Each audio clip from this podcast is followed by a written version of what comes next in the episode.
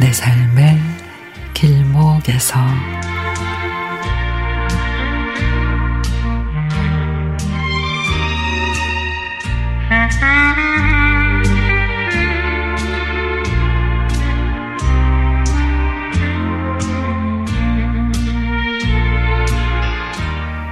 소상공인으로 살면서 코로나 시국이 장기화되어 가는 마음속의 고민은 너무도 깊어졌고 매출이 하염없이 곤두박질 칠 때마다 얼굴빛이 점점 어두워 가더니 어느 순간부터는 몸이 아프기 시작합니다.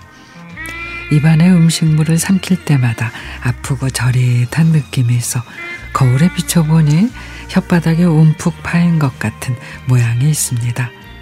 병원에 가서 진료를 받으니 선생님이 구내염 크기가 많이 큽니다. 며칠 동안 약을 먹고도 낫지 않으면 조직 검사를 해야 할 것 같은데. 아, 그 얘기를 듣고 나니 아득합니다.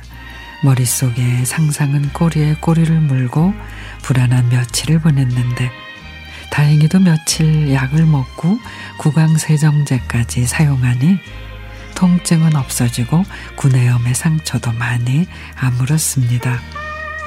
모든 게 마음의 고민에서부터 시작되니 너무 예민하게 생각하지 않아야겠다 싶은데 그게 참 쉽지가 않습니다.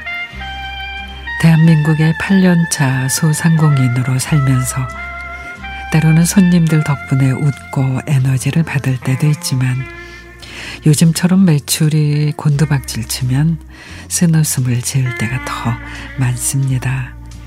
일일이 신경 쓰지 않니 마음에 병이 생겨 입안에 구내염까지 생기고 마음을 좀 편하게 먹고 살자 싶은데 진상 손님이 와서 별별 소리를 다 해도 가슴에 새기지 말고 매출이 떨어져 속상한 마음 가득해도 얼굴 우울하게 그렇게 살아야지 살지 말아야겠다 싶은데 매달 임대료에 전기세, 수도세, 관리비, 고등학생 딸아이 학원비, 아파트 대출이자 마음을 흔들리게 하고 걱정거리가 많지만 부지런한 남편이 있고 건강한 신체 있고 성실한 마음 있으니 다 해결해 나갈 거라고 애써서 웃음을 지어봅니다.